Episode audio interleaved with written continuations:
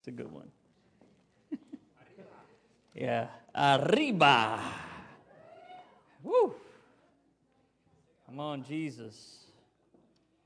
Give me grace. Amen. If you weren't here Friday night, that wrecked me. I don't even know where to start. Um, the past couple of uh, sermons that I've been preaching about is all faith. Somebody say with me, faith. I like the word of God that said, faith is now. Uh, the way Dr. Nick Castellano said it, he said, faith is not tomorrow, faith is not coming, faith is now. Another thing he said that really impacted me was we build our own reality based on what we believe. What you believe shapes what you see. And it also establishes where you go. So if you believe that you are not enough, then that's your truth. That's your reality. You see, I cannot convince you to believe in something for yourself. I could only give you what the Word of God says, and it's up to you to believe. That's the, the amazing thing about free will that God has given us. He's given us the free will to believe, to actually receive and believe.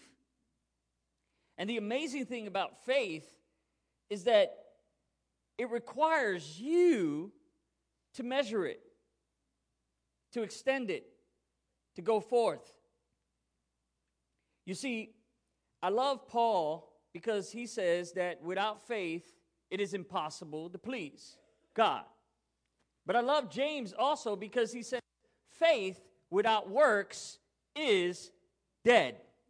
It means absolutely nothing. So we can talk about doing stuff. I love the prophetic movement because we have a lot of declarations and we talk about it, we, we, we decree it. But there's, there, there's an underlining thing also the prophetic movement is moving from, and it's always expecting to see when we should be living in the moment now and seeing it. Amen? We're constantly expecting God to do something. Well, how about this? Let's change our mindset and say, God did it, it's done, I believe it today. All right, amen. Let's not look at uh, uh, something that, that happens extraordinary, as extraordinary, I'm sorry, but let's look at it as it's part of who we are. Amen? Another thing that, that that uh, Dr. Nick Castellano said. He said, Why you call things miracles? You know, sometimes we're expecting God to do a miracle. Now, the word miracle isn't the word of God, that I believe. But it was also normal for Jesus to see miracles. But we somehow have made it an abnormal thing to see miracles. So we're like, oh, maybe God will do a miracle. No, it's not maybe. And just like Pastor Rifle said, is I will. He's able. He already said, I will. So it's done. There, there, there's no reason for us to be going, is this going to happen or is this going to happen? No, it's done. It will happen. I walk in this. I walk and I talk in this because I know that I know that I'm with God. My faith is able to see more than what I see right now. So if I'm if I'm really looking at it, can you just raise it up just a little bit? If I'm really looking at it, I need to know where I'm going in order to pursue what I need to get to there. So, how do I get to this place? He that dwelleth in the secret place of the Most High shall abide in the shadow of the Almighty. Amen.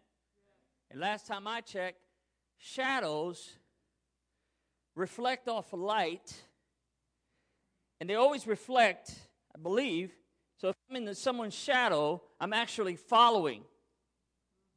I'm not the one in front trying to tell God where to go. I'm the one following, and I'm following the shadow because I'm in his shadow, so I'm following him. So I need to know what God's dream is for me. Last time I preached, I preached about the vision that Ezekiel had and the dream that God has for us. And how impossible it was to see and build what God showed him, but yet God told him to declare it to the people of Israel, even though he was a slave. See, God is not, He's not bound by your circumstance. He's not bound by your social construct. God will touch you wherever you are and speak to you because his desire is to cover you with his righteousness and to reflect his goodness through you, and so that you will fulfill his dream for you. That is God's perception all the time. So it doesn't matter. If, if, if you're in sin, God wants to bring you back. Sin just means that you're separated at the very moment in time because you have desired something different than God's dream for yourself. So now God wants to bring you back so you can have exceedingly abundantly above all you can pray or ask for. That is God's dream and fulfillment for you. So as I as I break that down, um, today I'm going to be talking about persistence versus resistance. Persistence versus resistance. So we got everything down. Yes, we know God has great things for Harvest Renewal Church. We know that we want a bigger building, a bigger a bigger vision. We have we want to go into the nations. We want to see pastors and we want to see apostles. We want to see teachers. We want to see prophets. We want to see all of these good things come out of this place.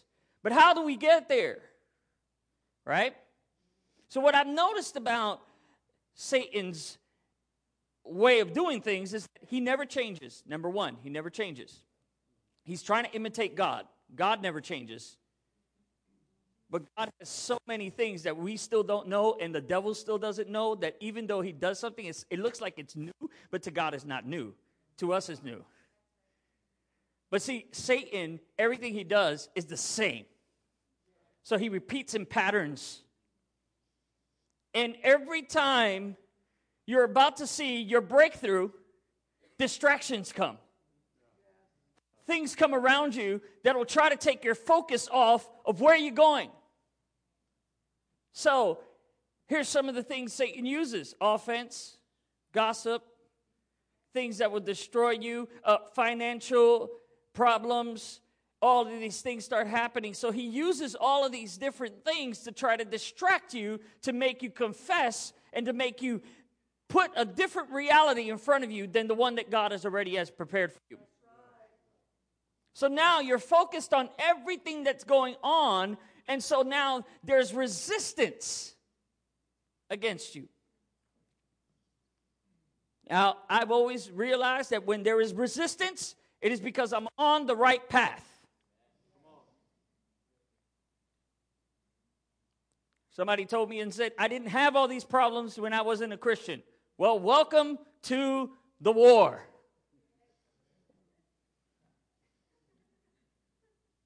Problems are defined by your perception. I'll repeat that again. Problems and trials are defined by your perception. How you see the problem and how you work through the problem is going to define whether or not you make it to where you need to make it to. You see, you got to understand that if I'm looking at the problem face on down here, then the problem looks bigger than me, looks like it'll overwhelm me, looks like it will never move. But see, if I go up into the high place, then I can see that the problem is smaller and I can see what's beyond the problem and I can see that the problem was only set there only to stop me, to try to stop me from going to where I need to go. Change your perception. Change your viewpoint, and you'll be able to move to where you need to move to. You know, I was watching the 2018 Winter Olympics yesterday, and as I was watching it, I saw all of these athletes who overcame injury. Athlete after athlete saying they broke, I don't know how many bones. If I broke that many bones, I would never get on skis again. One guy was hospitalized for a month broke his spleen, broke his legs, but yet yesterday he was snowboarding and doing tricks. So something came to me. The resilience and the focus that they have for their sport causes their body to heal and to come back to the place that they know and dream of having. And that is an Olympic gold medal. So six months ago, he was laying in a hospital, in a hospital bed, broken, but his his his dream and his focus is to get back on that snowboard. So within that month, those months time, what should have what the doctors say that he couldn't do, now he's doing again because he has a dream and a focus, and he's focused and his resilience. It builds his determination. So now he pushes forward, and they are doing what they're called to do. Isn't that something? That the very thing, the injury that should take you out, is the very thing that pushes you to go to the next level? It's the very thing. It's the things around you. The resistance actually is not there to stop you, it's there to make you stronger. You know, I was talking to a bodybuilder I'm far from it.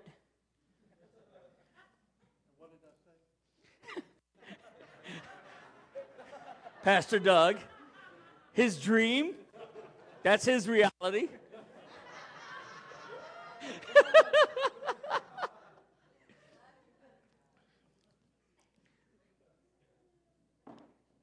and if you talk to any bodybuilder, they will tell you that it is the most amount of resistance that builds your muscle. You see, it's not about how much is against, it's about how much is against you and how much you can pull up and resist. You see, if your body is building, the resistance is not there to stop you, it's there to make you stronger. It's how you lift it, it's how you put it and position it to your body, it's how you do it, how you have this mental focus to continue putting resistance against it, and that's how you build the muscle.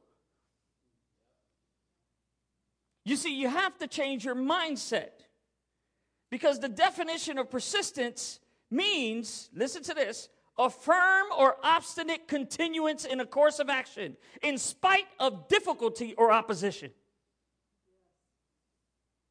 So it doesn't matter what opposition comes up, it doesn't matter. All, all of those are distractions, but they're there to make you stronger. Here's something that I want us to understand as we look at this story in 2 Kings chapter 2. So 2 Kings chapter 2, verse 1. Oh, wow. Small letters. Magnifying glass. Amen. Persist to see that, people. You can only see that by faith. So if you're not in the spirit, you can't see that. Second Kings chapter 2, verse 1. Now, when the Lord was about to take Elijah to heaven in a great wind, Elijah went with Elisha from Gilgal. And Elijah said to Elisha, Come no farther, for the Lord has sent me to Bethel. But Elisha said, As the Lord is living, and as your soul is living, I will not be parted from you. And so they went to, down to Bethel. And at, the, at Bethel, the sons of the prophets came out to Elijah and said, Distractions. Has it been made clear to you that the Lord is going to take away your master from over you today? And he said, Yes, I have knowledge of it. Say no more. I'll put that in the Manuel translation shut up. Sometimes you have to stop demonic chatter, even if it's coming from people who call themselves prophets. Because even though they know something, they are distracting you from what you need to do. Understand this. This is what it said. Then Elijah said to him, Come no farther, for the Lord has sent me to Jericho. But he said, As the Lord is living and as your soul is living, I will not be parted from you. So they went on to Jericho. And at Jericho, the sons of the prophets came to Elijah and said to him, Again, now why are they following Elijah and just keep telling him the same thing over and over again? It's a distraction.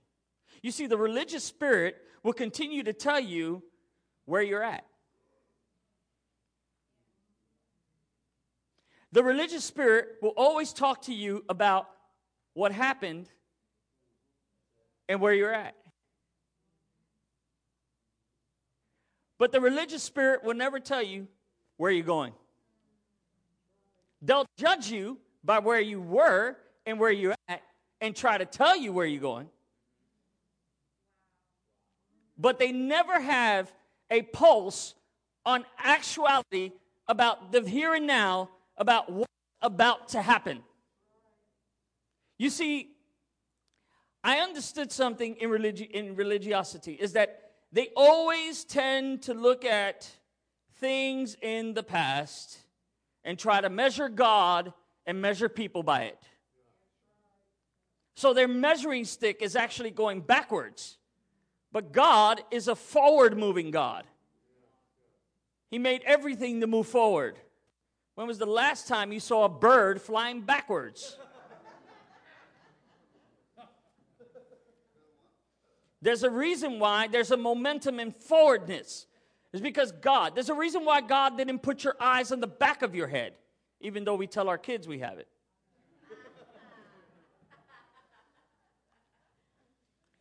There's a reason why God set everything in front of you, your mouth to declare your eyes to see. There's a forwardness, a motion that happens. God wants you to move forward. There's a reason why your legs move forward. The inability to move is a word in the dictionary called paralyzed, stuck. The inability to move forward, the inability to move from where you're at. You see, every time we see the prophets coming and showing up to Elisha, they're trying to stop him from moving where he's at right now. Listen to this. So he said, Yes, I have knowledge of it. Say no more. Then Elijah said to him, Come no farther, for the Lord has sent to me to Jordan. And he said, As the Lord is living, as your soul is living, I will not be parted from you. So they went on together. And 50 men of the sons of prophets went out and took their places facing them a long way off, while the two of them were at the edge of the Jordan. Sometimes you have to leave some people a long way off. Now, these were sons of the prophets. They had the same prophetic anointing. They had the same, but they were not in the moment that Elisha was. Elisha knew that if he pressed on, something was going to happen. He knew that there was something about pressing through. There was something about pressing through. Now, he understood the magnitude and the power of what was about to happen. He didn't know what was going to happen per se, but he had faith enough to know that something was going to happen. You see, we can have faith enough to know something is going to happen, but do we have the faith enough to push through to see it happen? So let's go back to the biography of Elisha. Who is Elisha? Why is he chosen? First and foremost, we have to look at Elijah's life. Elijah got scared. Somebody say with me, scared. That's a southern word. It's not scared, it's scared.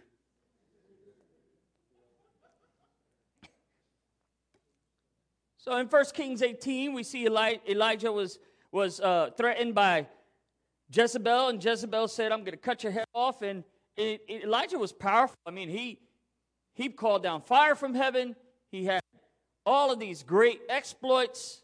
The anointing was on him. He, he stopped the heavens from raining for three and a half years. He released the heavens so it could rain again. He was just so anointed.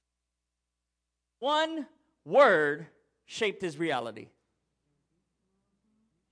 And that word was, I'm going to kill you and cut your head off. So he was distracted by a declaration. And therefore, it took him and detoured him off the original path that God had for him.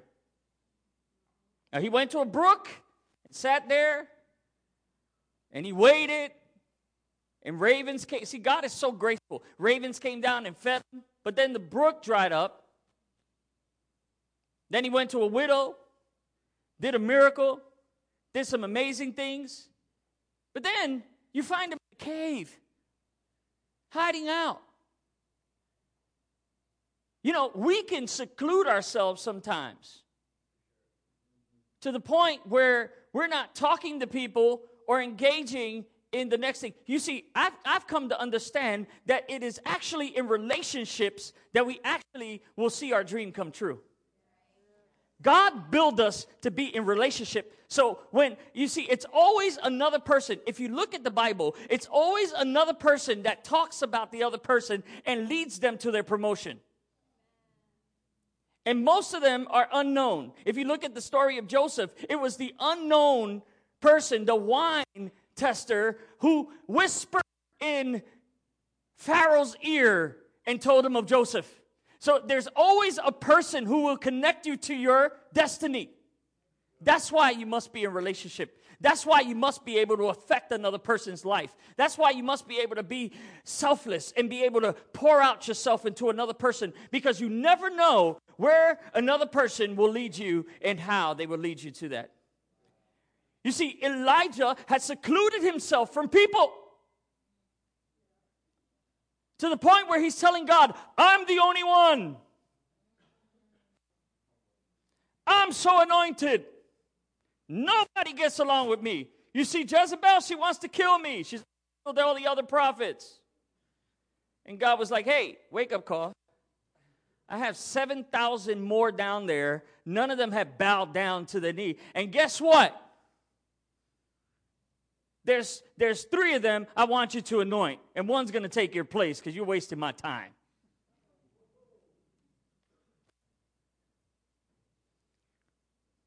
So when he finds Elisha, he comes down, God says, Elisha, and God, God says, This is the one that you're going to anoint to take your place. He finds Elisha, he finds Elisha working. Why? Because there was three and a half years of famine. Now he calls down the rain. And so what is Elisha doing? A farmer is preparing his soil.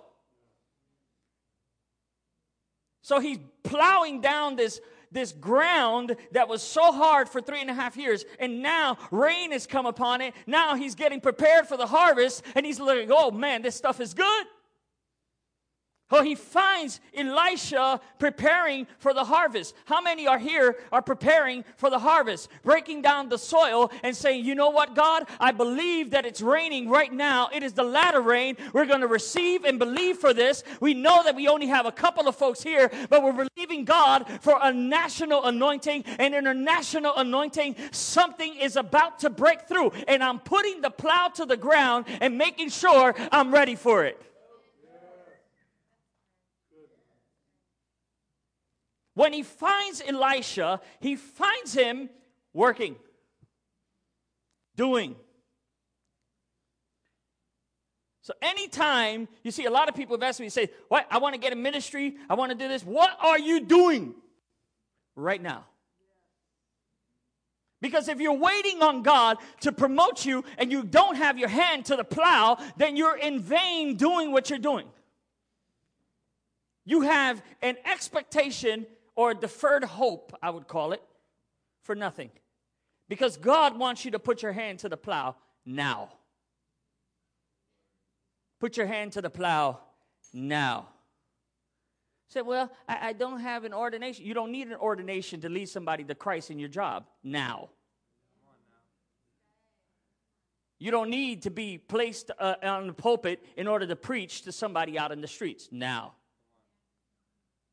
What you need is to know who you are and to walk in that identity. So Elijah's walking. I'm going to use him. Come here. He looks like an Elijah. Stand up. So go ahead. You're just going to be walking, plowing. There you go. There you go. Hey, don't plow too fast. yeah, yeah, yeah. Keep going. Keep going. So this is what Elijah does to Elisha. This is all he does. He just covers him with a mantle. and he keeps walking. Stop. Elisha recognizes something just happened. First of all, I believe that Elisha knows the prophetic. Because God would not choose someone who is ignorant to what he's doing. So when God chooses him, he might be ignorant to man because he might just be a farmer in your eyes, but in God's eyes, he's a replacement. in God's eyes, he's anointed. So when Elijah comes, Elijah covers him and walks. Immediately, Elisha says, I know what this is. And so he responds this way Let me go to my parents and say bye. Because he knows that this is an immediate calling. Follow me. He knows that this is an immediate now moment.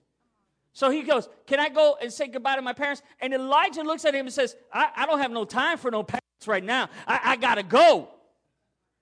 Now you either rolling with me or you're going to say to your parents. He said, Oh, oh, I see the whole necessity of this. He takes the 12 cows and oxen that he's using and he kills them all.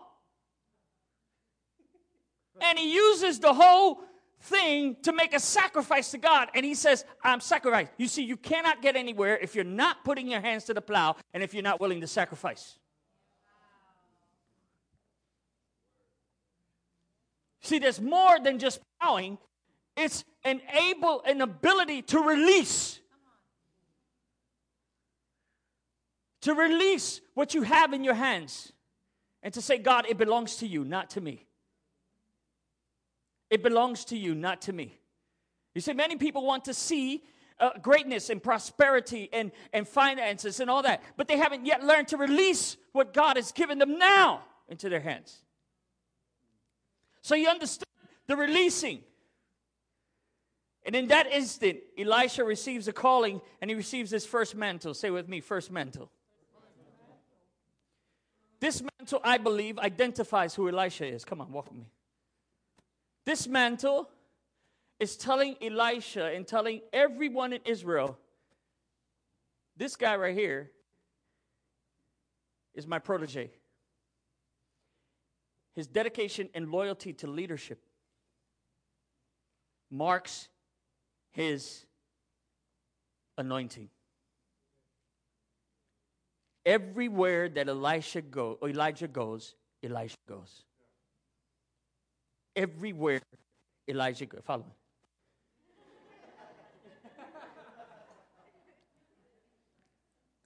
everywhere Elijah goes, Elijah would turn around. Elisha's right there. To the point, I believe, that every person in Israel knew that's Elijah and that's Elisha. So, in this very moment in 2 Kings 2, when he's about to be released, he knows something is about to happen. You see, it's not about only knowing something's about to happen, it's about also being determined to see it come to pass. See, your expectation will fuel your determination. Your expectation will fuel your determination. Faith is the substance of things hoped for, the evidence of things not seen. My hope will push forward to see the evidence of things not seen. But I already have to have evidence. You see, the first mantle is called authority. Say with me, authority. Authority is good, but authority without power is nothing. If you see a Richmond police officer with his uniform and no gun, he has the power or the authority to say stop, but he doesn't have the power to say freeze because he has no pistol.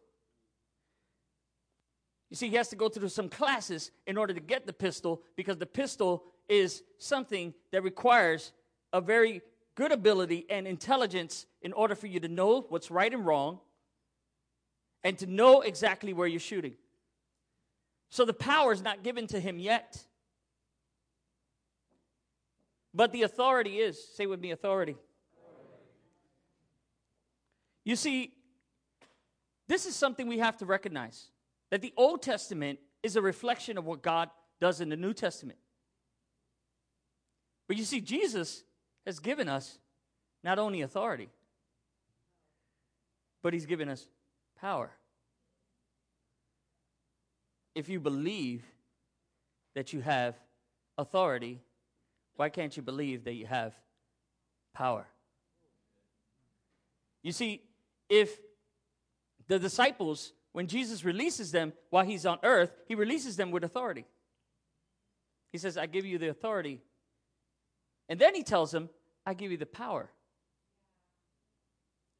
You see, but they acted on authority. They said, Oh, you should have seen the demons coming out in your name. But then when they brought a sick, demonic child to them, they couldn't cast it out. And Jesus said, Oh, ye of little faith, don't you believe that I gave you authority and I gave you power? Understand this. That this is the very essence of why you see Elisha pushing to see more. Because Elisha cannot stay stuck with this mantle because he knows there's more. He knows there's more. I'm going to repeat that again. He knows there's more. How many know that there's more? How many know that there's more? So listen to this. Listen to this. You need to be spiritually aware, and I wrote this, and get alongside people who are tied to your destiny. Get alongside promoters and not demoters. People who enhance your dreams and not kill it. People who see you greater than and not lesser. You see, Elisha was surrounded by 50 prophets who didn't see the greatness in Elisha. They only saw what was about to happen and didn't see what was about to happen to Elisha. Listen to this. The first level that we is going from where? From Gilgal. Say with me, Gilgal. Gilgal means rolling away. It's the first stop when Jacob I mean, when Joshua and Caleb cross over the Jordan, they stop in Gilgal. And God says, This is the place where I will roll away your slavery. I will roll away your slavery. You know, something interesting I saw one time on National Geographic was the way that they take and roll off of the camel the burden that the camel's carrying. They hit the back of the camel's knees with some kind of stick, and the camel slowly gets down to his knees. And once the camel's on his knees, then they roll whatever it is on his back off. That ought to preach. Could it be that some of these things that are happening around you is just God just trying to get you to your knees to roll off the worry, the fear, the anxiety, and the things you keep carrying that belong to Him and not to you?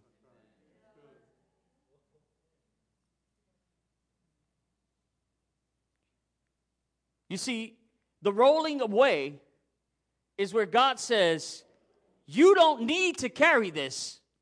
I got this. Come to me, all you who are heavy laden and burdened, and I will give you rest. He said, For my yoke is easy and my burden is light. It's easy if you're walking in peace. It's easy if you don't have anxiety and fear and you're not letting fear come and interrupt what you're doing. So the rolling away, say with me, Gilgal, rolling away. But after he rolls away, something else needs to happen. So he says, I'm going to Bethel. He says, I'm going with And, and actually, see, we're, we're, we need not to be ignorant and think that Elijah does not know what's going on. We need to look at this as a challenge and an exam for Elisha not as Elijah telling Elisha to stay. This is an exam to see how persistent Elisha is to see his breakthrough. So he says, I'm going to Bethel. And Bethel actually means house of God. It is where Jacob gets his dream, where the ladder comes down. He sees God at the top, he sees the angels ascending and descending. He sees a picture of the kingdom of God, and this place is called Bethel. Bethel is the house of God. Bethel is where you encounter the supernatural of God, where you encounter the kingdom of God. And you say, Yes, I understand the kingdom, and I have the precept of what the kingdom is, and I know that the kingdom is all for me, and I have the kingdom of God in me. I am a child of God. I'm no longer a slave to fear. Right? Bethel. But see, when he says, stay here in Bethel, he says, no, I know there's something more for me. He said, let's go to Jericho. Now, Jericho is amazing because it marks the spot where there was a great wall, but it fell. It marks the spot of victory.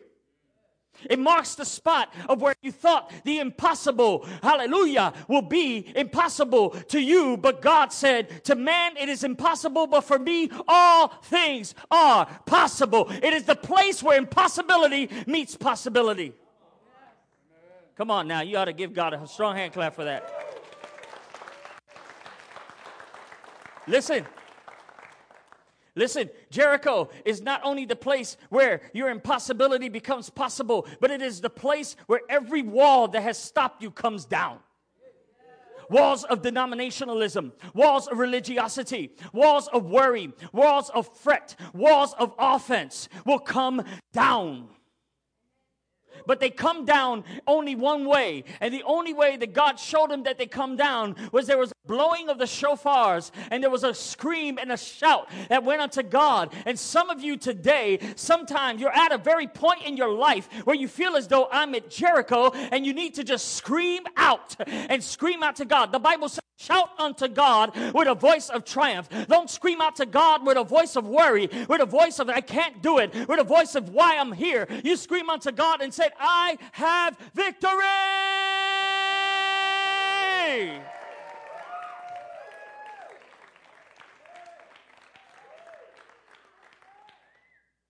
If you stay at your place of just encountering and not see victory, then God is like, I can't show this guy who I really am because I'm victorious. The Bible says, And I saw the Lord, and his train filled the temple. If you know anything about trains, kings used to wear the trains, and the longer the train was, was the more victories they had. David had a long train because every time he had a victory, they would add on to his train, and his train filled the temple. When his train filled the temple, it's because God is victorious. Every war that he has fought, he's won. And God knows that we are in warfare right now, and we are victorious. See, if you let the chatter take you out and distract you, you will stay stuck and not see victory in Jericho. But the minute that they move from Jericho, there's one place that Elijah says, I'm going down to Jordan. I love the Jordan. I'm hoping one day to go to Israel and just soak in the Jordan. The Jordan is in the Hebrew is Yardim, which means descend. See, Jesus needed to descend and then ascend. You see, sometimes we want to be up here in ministry, but yet we have not tasted down here yet. You see, you got to humble yourself in order for God to exalt you. You have to descend in order to ascend. There's nowhere in the Bible where a man of God did not humble himself before the Lord. Let it go. When your intellect and your own mentality and perception has caused you to think that you are higher and you failed. But your Jordan is the place of descending. It is the place that marks every ministry in the Bible. When you see Joshua and Caleb, they have to meet and say, We're going to go to the Jordan. The Jordan is the crossing point to go into the next dimension. The Jordan is the crossing point. When David met his mighty men, he met them at the Jordan. I need this to get through you. And when Jesus, hallelujah, first entered ministry, he entered through the Jordan. He had to fulfill all righteousness. So when he goes down to the Jordan, there's a reason why John the Baptist is there, is because he's fulfilling righteousness and walking through the same area and saying, you know what? I'm going to walk in, descend, and then I'm going to come back and ascend.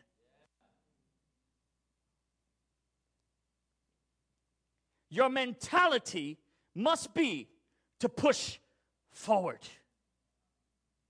The Jordan is not where you stop, it's where you cross. It is not where it ends, it's where it begins. Where you thought was your ending is actually your beginning. Where you thought you couldn't no more is actually where God says, Now I can. This is the place of reckoning. This is the place where you say, I'm going over and I'm going to push through. And at this very place is where you see the people go afar off because now they know you're not playing games. Now they know you're pushing with persistence. Now they know, now the devil knows that there's nothing in hell that can come up against you. Now they know that if they try to touch you, it's going to be too late because you're at the precipice. You're at the very edge of the anointing and the very thing, the destiny that God has placed for you.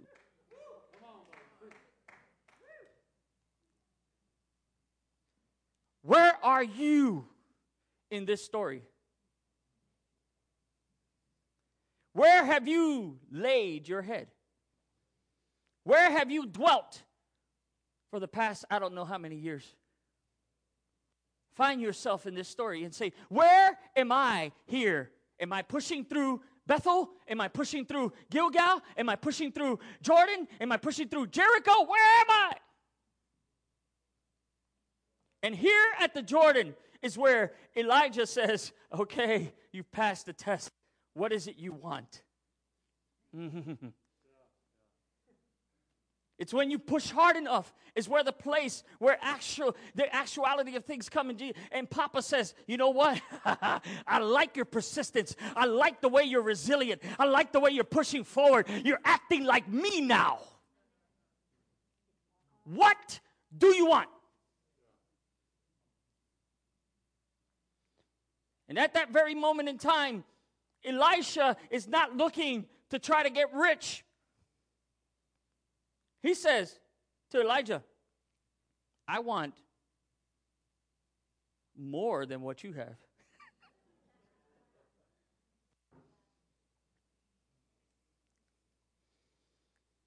in the Bible in basic English, he says, I want a special measure of what you have. I don't only want what you have, I want. In the King James Version, it says a double portion. In Nigeria, they say double, double low.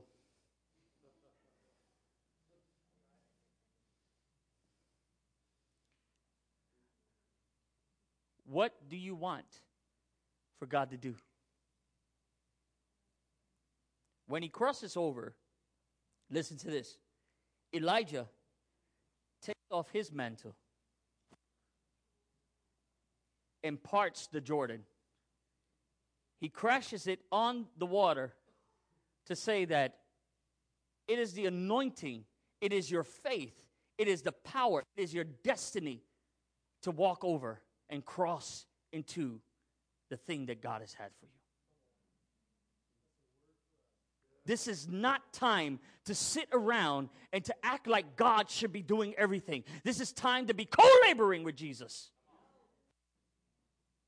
This is the time to follow Jesus across and say, We're here, we're now, let's do it, let's walk in, let's receive it. I don't care if it costs 2.8 million or 3.5 million, let's walk into it because it is not ours, it is yours.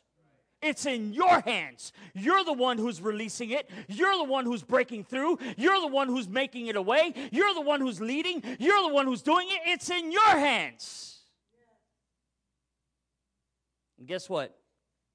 When they cross over, Elijah tells them and says, If you see me leave, you'll get this. At one point, he says, Man, this is a hard request, bro. I thought you were going to like ask me, like, you know, you know, get my house or something. I left that for you. But man, this is this is tough. Because you see what I you see why it was tough because what he had was not from him. And the only one who can give Elijah a double portion or a special measure was God.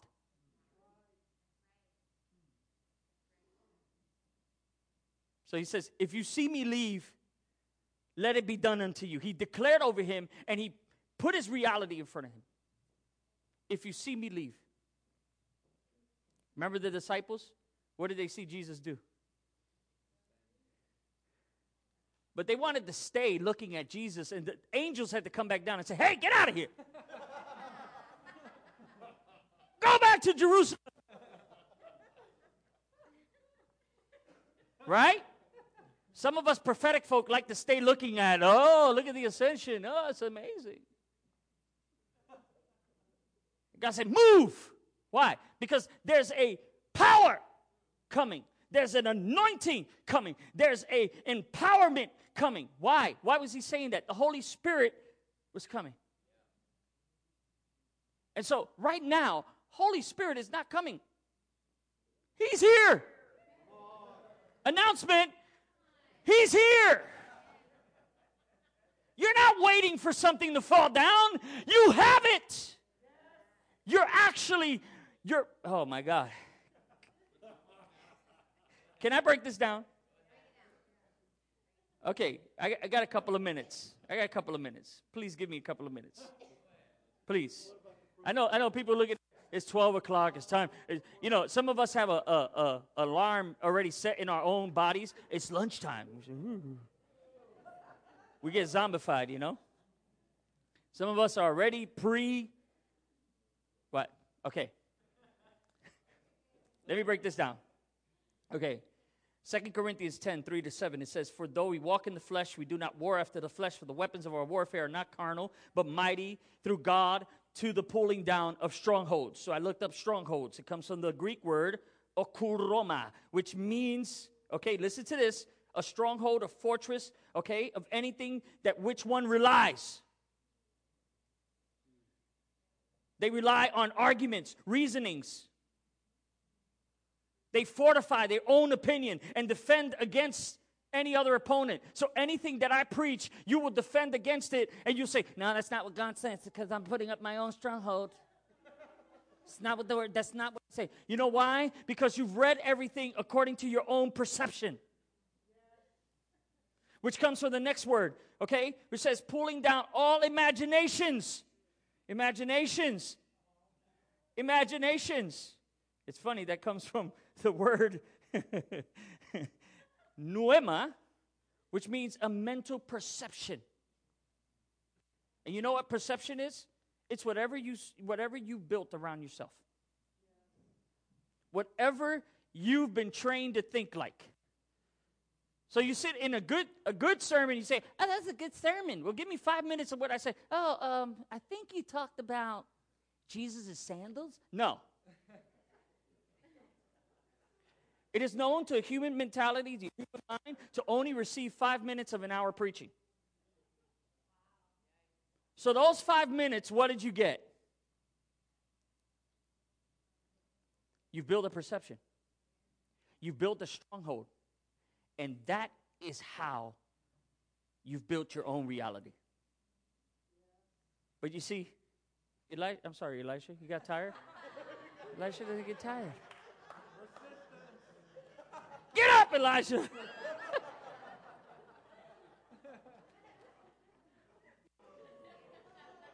listen, listen, listen, Elisha. It is not, listen, it is not a chariot of fire that takes Elijah. It is a chariot of fire that separates Elijah from Elijah that takes Elisha away from his dependency on man and says, Only fire can take your dependency away from the government, away from man. You see, you only fight in perceptions of political stuff because you're dependent on man and government. But if you fight in the perception of the heavenly realm, it's not about man and government, it's all about Jesus. Come on. Some people woke up with that one, Pastor, because they were like,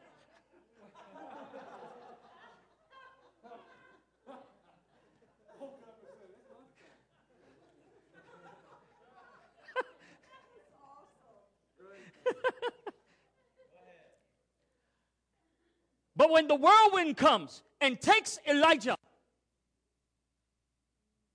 something falls, not from Elijah, but from heaven. There's, you ready? You, you play sports? Used to? Okay. So, you look up, and there's something falling. Catch it? Actually, no, don't catch it. Because Elisha wasn't a good football player like you. So it fell to the ground. Why does it fall to the ground? And why doesn't he catch it? Because he's got to be the one to pick it up. See, because if things came to you easy, then you wouldn't know what it is to co labor with God. See, it's not about striving. We're in perfect love. We don't need to strive. But we need to take action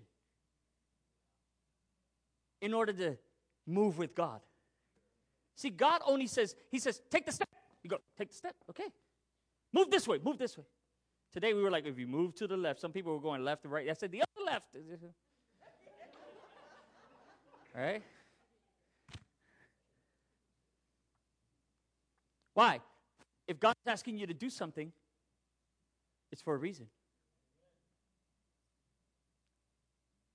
See, Jesus didn't need to ask the man to pick up his bed and go home.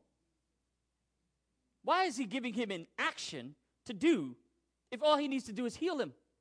If it was as easy as just healing him. No, he wants the man to change his perception. He wants you to change your reality. He wants you to go pick it up, pick it up, and say, It's mine. Why? I took the action to take it. I took the action to put it in my hands. I took the action now. Now I can cross back over. And as soon as I cross back over, the God of, that was with Elijah is the same God that's with me. And I say, Where is the God of Elijah? And there he is.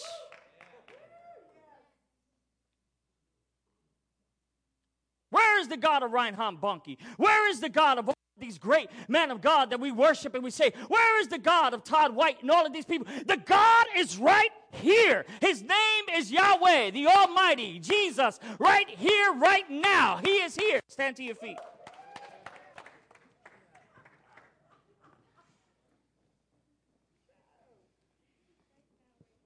What's the first thing that Elisha does when he crosses over? He crosses over and he finds the distractors on the other side. And there they are sitting, and they say, Something's different about that guy. Who's that? That looks like Elijah. Right? Because when you counter and come and pick up your own destiny and find your own identity in Christ, now they're looking and say, Is that Artem? He looks like Jesus. He look a little bit like Jesus, by the way.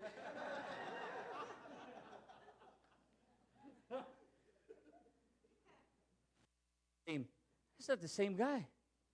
That's not the same guy. Why?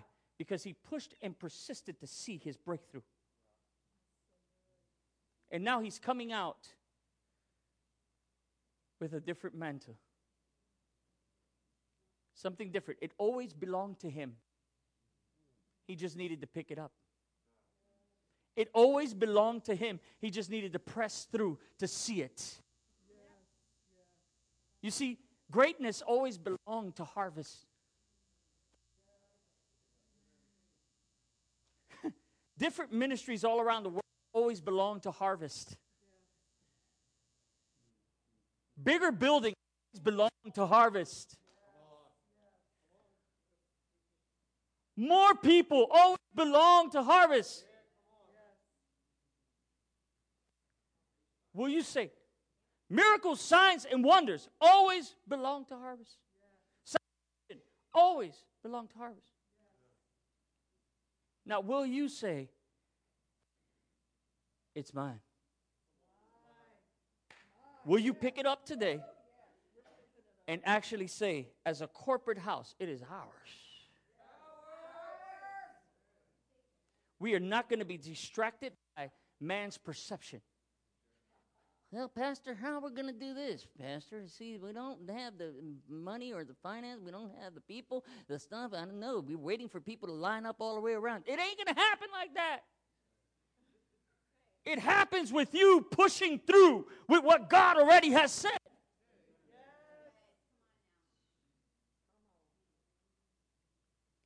Because it's not by sight, it is by faith. Abraham hoped against hope. He put his cards on the table and said, It's all you. I'm just in it for the ride. I'm in it for the ride. I'm waiting and see. And he says, You know what? I'm not just going to wait. I'm going to walk everywhere you ask me to walk to. And everywhere he put his foot, God would say, This ain't going to happen for you. It's going to happen for your kids, kids, kids, kids. And he said, Huh? Yes. This is not for you. This is for the breakthrough. This is for Jesus. It's not for your seeds, it's for your seed. It's for Jesus. Everything I'm doing, Abraham, is for Jesus. Everything you're doing, Abraham, is for Jesus. and Abraham rejoiced when he saw my day. That's what Jesus said. Change your perception. Change your focus. Don't get distracted. Push, to see the mantle because it's yours. It belongs to you. It's there. And all you need to do is pick it up. You see, it takes a responsibility. Not a responsibility of, oh, I have to now do this. No, no. This is a responsibility. See, your mind once again starts playing tricks on you and telling you, I have to do, I have to do. It's not about you doing, it's about what it's already done and how you believe in what's already done. And your perception will change. And now you say, oh, that's easy. That, that, that's easy. That's easy. That can be done. I can do all things through Christ who strengthens me. Amen. I don't know if this message touched you or you're just saying, wow, this is something that I I enjoyed it this morning, amen, but that wasn't for me. That's okay. But I want two things out of this message to impact you. And it's one, where are you now? And two, where are you going? Amen. Amen. Let's let us pray.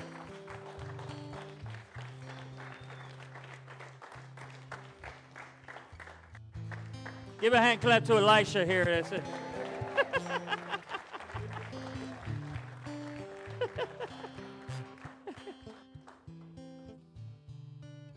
As we lead out in prayer,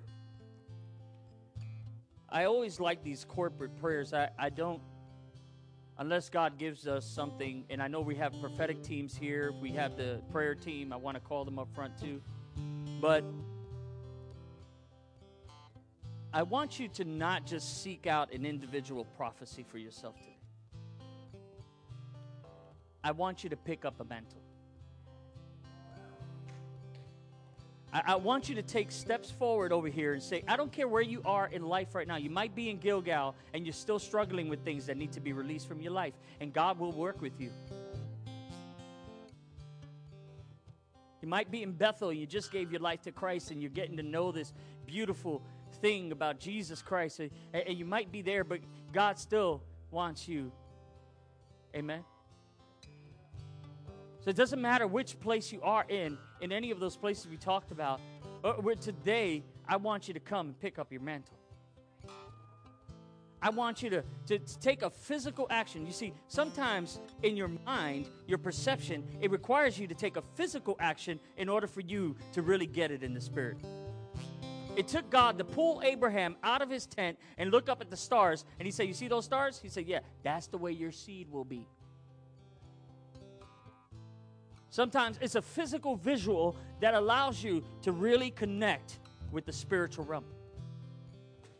So I'm going to ask today, and you say, you say in your spirit, you say, I don't know if I want to walk up front, but if you want to walk up front today, walk right up here and say, Today, I'm going to walk past all distractions. I'm going to walk past any any chatter, demonic chatter. I'm going to walk past any of the circumstances. I'm going to break through today. And I'm going to pick up my mantle. I'm going to pick up what belongs to me. I am not going to allow anything to stop what God has for me. I will not allow any perception. I'm pulling down the strongholds and I'm pushing forward. I'm picking up what belongs to me. I'm walking through all of it. I am victorious. And I have what God says I have. I know who I am. I know who Christ is. So today, as we come forward, and we do a physical act, listen to me. I want you to just ask God, I say, change my perception. I, I want to change my perception on how I see things. I don't want to look at it through reasoning. And sometimes I do need to reason the scriptures, but I don't want to look at this in reasoning. Not with this. I just want to pick it up by faith. And I want to believe and believe in my heart and receive what you have given me. I'm willing to humble myself. I'm willing to descend. And I'm willing to humble myself that you may exalt. Lord, we thank you right now. We, we thank you right now, right now, right now. We thank you right now. There are mantles from heaven being, ha, right in front of everyone. There are mantles from heaven, Lord, that have been waiting for them, waiting on them.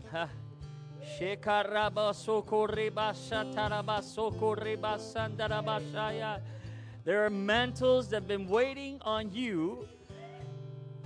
The mantle been waiting on you to just receive it, believe that you have it. Just been waiting for the activation, waiting for you to walk into your activation, waiting for you to believe your activation, waiting for you to say, It is mine, waiting for you to say, I pick it up, it is mine, I have it. Hey! Yay! Sekaramaso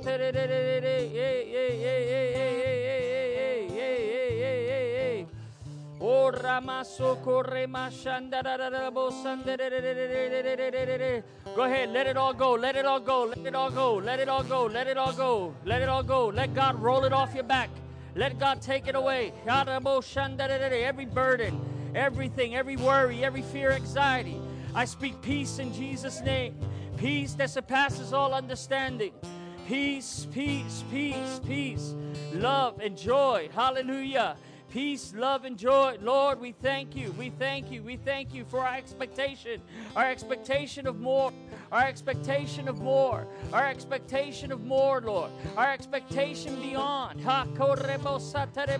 We thank you for dreaming again and letting our hearts and our dreams come to pass. We thank you, Lord, oh God, that your dream for us, oh God, is bigger than what we can imagine. Lord, we thank you that our eyes are not your eyes, our ways are not your ways, our thoughts are not your thoughts, oh God, because they are bigger than our thoughts. We thank you, Lord, oh God, that we can dream with you and that we're attached to you and that we're in your kingdom.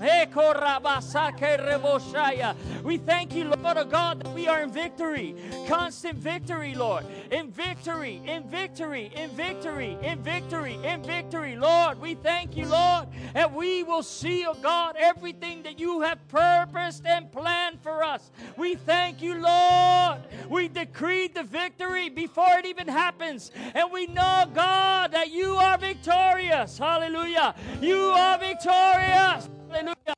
You are victorious.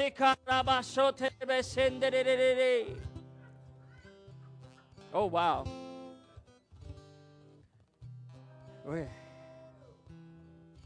It's on. Eh.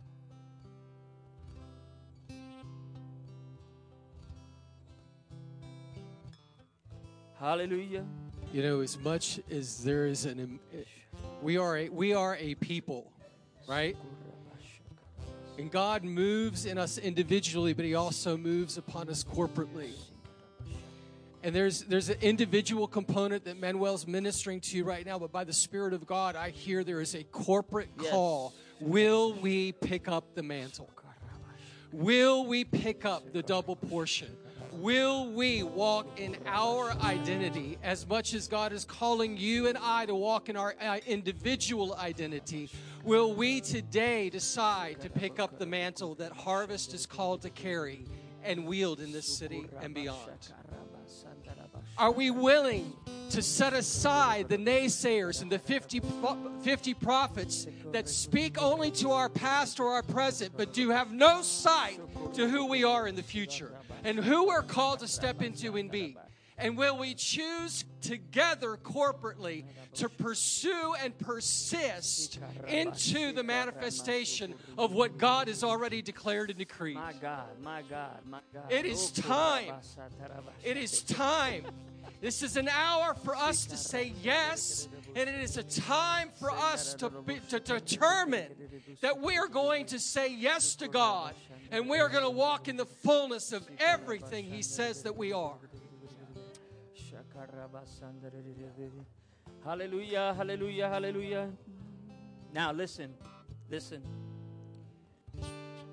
The different phases that wherever you are, right now, you just release to God in Gilgal. Just say, God, I release all my burdens to you right now. Every fear, every anxiety, let it leave your body in Jesus' name. I speak to your soul right now. Fear be gone right now. The woman in black right here. All fear be gone in Jesus' name. Be gone. Let it heal your soul. I just hear Jesus saying, I'm healing your soul from past wounds, from things that happened in the past that have cut you really deep. God says, I'm healing you and I love you and I'm healing you right now because I love you so much. So let you let his love just heal you. Just release it right now. God said just release, release, release all the past, release it into his hands. Just have peace and joy in Jesus' name. I speak joy over your life. I speak peace. I speak love, perfect love that casts out all fear right now. Perfect love that casts out all fear.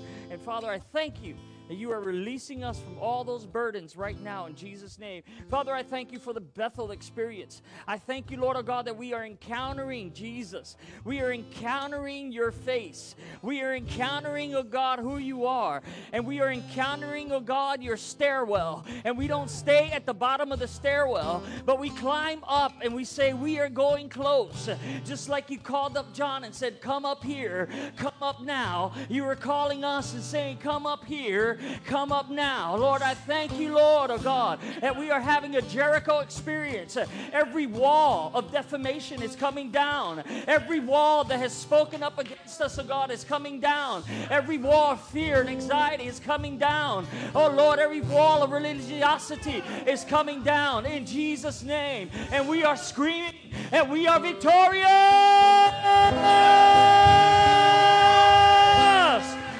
We thank you, Lord. We thank you, Lord, oh God, that we are crossing the Jordan and we are seeing the manifestation of your power and your glory and everything, oh God, within us, oh God, coming to pass as you said. We thank you, Lord, for it.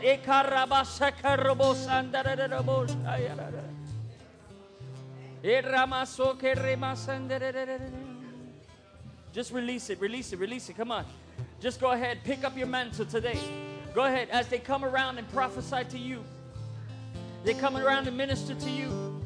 God is releasing something new into you and your husband. There's something new. Some things you've been praying about, some things you've been asking the Lord about. There's a leading, God is leading you to a certain specific thing. And I see this happening within the next couple of months. There's been a, a decision you have to make, and God is saying that decision is based on what Holy Spirit is placing on your heart.